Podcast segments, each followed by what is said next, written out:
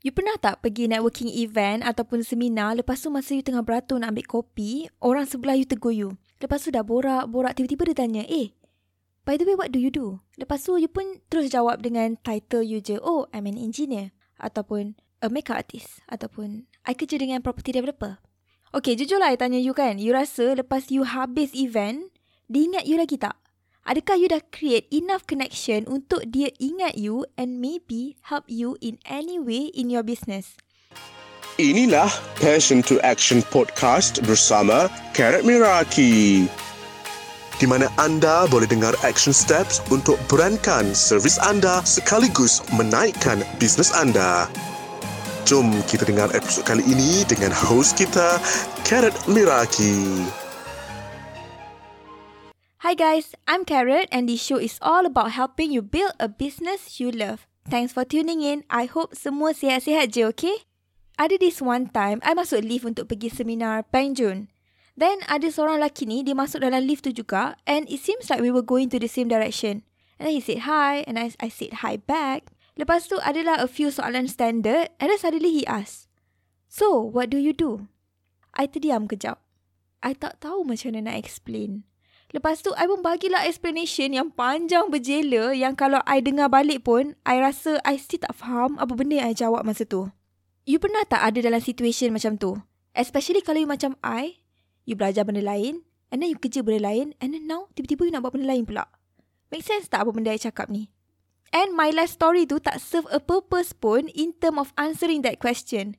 Bila I reply panjang macam tu, orang yang tanya tu pun dengan awkwardly pandang I and reply, Oh, really? Good for you. Nice to meet you, by the way. You tahu tak apa benda yang jadi sebenarnya? I fail to communicate myself intentionally. Bila I buat mistake macam ni, I sebenarnya ibarat hilang satu potential customer. Because let's be clear here, kalau you tak boleh communicate clearly to your audience, diorang tak akan faham why they should be interested in you or your service. And that's the thing. That guy yang I jumpa dalam lift tu, maybe target customer I, someone yang maybe I boleh tolong, tapi sebab I was rambling, dia pun tak aware what I have to offer. Okay, okay. Sebelum tu, I just nak remind you kalau you enjoy dengar podcast I, screenshot this and share it to me in social media. I want to see you and I want to give you a virtual hug. Alright, let's continue. Lepas apa yang jadi dekat I dalam lift tu, I terus stress. Sebab I tak tahu macam mana nak pendekkan cerita I. I tak tahu macam mana nak tell it in a way yang simple tapi orang faham exactly apa yang I masukkan. Then I figure yang I kena cari cara untuk create a short and sweet sentence yang communicate clearly and effectively apa benda yang I nak cakap sebenarnya. I finally learn about this thing called elevator pitch. You pernah dengar tak pasal elevator pitch? So, apa itu elevator pitch? Macam bila you naik lift, lift kan macam cepat. So imagine you jumpa orang dalam lift and you just ada less than 60 second untuk explain who you are and what you do so that orang tu faham and can decide whether they will be interested in you and your service or not. And now dekat Malaysia ni, punyalah ramai orang yang ada kerja sama dengan you, title pun sama dengan you. So just bagi tahu orang title you sebagai makeup artist, MC, insurance agent is just not good enough anymore kita kena plan intentionally untuk create an impactful introduction. Basically, awal-awal lagi kita nak capture attention pendengar tu and awal-awal lagi kita nak dia tahu how are we different. Imagine, imagine you ada dekat networking event. Lepas tu you jumpa ramai orang and you pun borak dengan ramai orang. Whenever you ask them what do they do, semua akan jawab dengan title dia orang. Oh, I'm a chef, a makeup artist, a photographer. Then suddenly, you met this other guy and he said, You know how nowadays people just want to eat some good food but they're just too busy to cook themselves? That's where I come in. I'm a chef. And I cook healthy, delicious meal for those busy people. Okay, serious lah I tanya you. How creative is that answer? And untuk someone jawab macam tu, you tak rasa ke yang dia intentionally structure his introduction to get your attention and untuk nampak lain daripada yang lain. So dalam session hari ni, I akan break down and share apa benda yang I dah belajar so that you can create your own impactful intro. Semangat tak? Alright, let's go. First thing first adalah to pre-qualify your audience. Apa maksudnya tu? Bila kita specifically mention siapa target audience kita, orang yang berdengar tu akan automatically pre-qualify themselves. Dia akan fikir macam ni. Oh, you serve mom with small kids? I'm a mom. I have small kids. Nak dengar lah apa benda dia nak cakap ni. Orang suka bila dia orang tahu dari awal-awal lagi how can you help them. Because let's be honest here, bila you sendiri buka social media profile siapa-siapa pun, you mesti akan fikir, is this for me? Lepas tu you akan decide whether or not to give them your attention. Takkanlah you tak ada anak tapi you follow account jual bantal baby kan? Well, unless you suka bantal baby sebab bantal baby kan cute. But like I said, you still give your attention sebab you berminat. Does this make sense? I know, I know, mesti ada antara you yang fikir tak nak buat step one ni sebab you rasa your business is for everyone.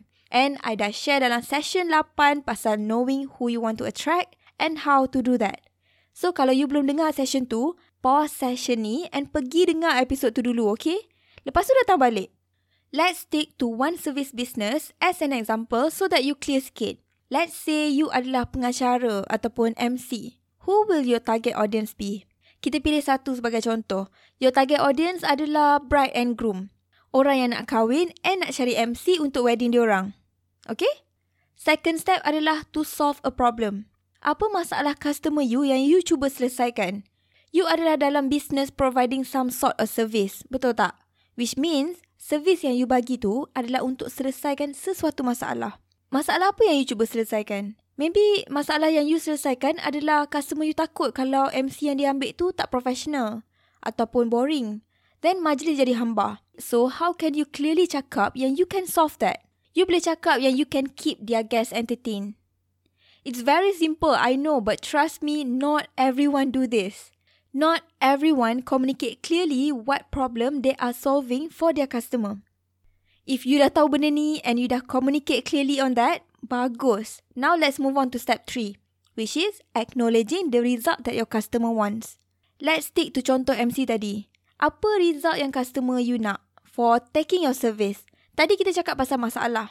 Dia takut MC dia tak professional ataupun boring. So majlis dia jadi hamba. So apa benda yang dia nak? Maybe apa yang dia nak adalah dia nak majlis dia smooth and memorable. So macam mana you sebagai MC nak communicate that? Okay, nanti at the end of this session, I akan share macam mana nak link all this together, okay? Okay, kita move on to step 4. Step 4 adalah clearly communicate your service. Apa yang you provide? You provide professional MC experience. Simple. Step 4 memang short and sweet sebab you already know your service. Cuma we need to tie back to step 2 and 3.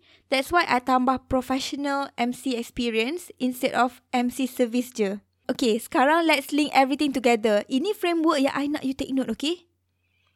I help your target audience do solving a problem so that they can what they want by offering your service. Okay, maybe confused sikit so I ulang lagi sekali.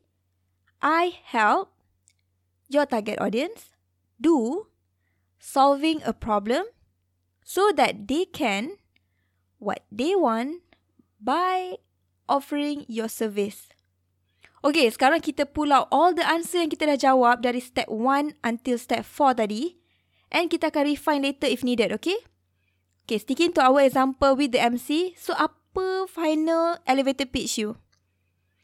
I help bride and groom keep guests entertained throughout the event so that they can have a smooth and memorable wedding by providing a professional MC experience.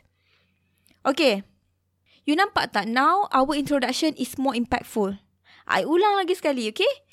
I help bride and groom keep guests entertained throughout the event so that they can have a smooth and memorable wedding by providing a professional MC experience. Ayat ni lah yang you kena practice untuk cakap. And extra tips untuk you, you juga boleh guna ayat ni dalam bio Instagram you ataupun Facebook you. I dah buat this exercise and refine a few times. And that's okay. Lepas you letak, you still boleh tukar, okay? Bila orang buka page you, ayat ni adalah the first thing yang dia akan baca. Aim you sekarang adalah bila dia orang jumpa you, they see what you can offer and how you can help them. Okay, now is action time. I want to challenge you who are listening. Create your elevator page guna steps yang I share tadi. Update your bio. Include the elevator page as your one-liner. Print screen before and after. Lepas tu DM I tau. Dekat at carrot. Ataupun you boleh email I. Hello at carrotmeraki.com. Okay? I want to see the before and after. And tell me if that one sentence make you feel more confident. Boleh? Okay, I look forward to see what you did and cheer you on, okay? Just DM me on Instagram if you need any help to do the elevator page. There you have it. I hope you enjoyed today's episode. Thank you so much for spending time with me. I hope you join me in the next session. I cannot wait to hang with you again. Oh, and if you enjoy this podcast, please help me by giving some reviews and subscribe. Okay, bye for now.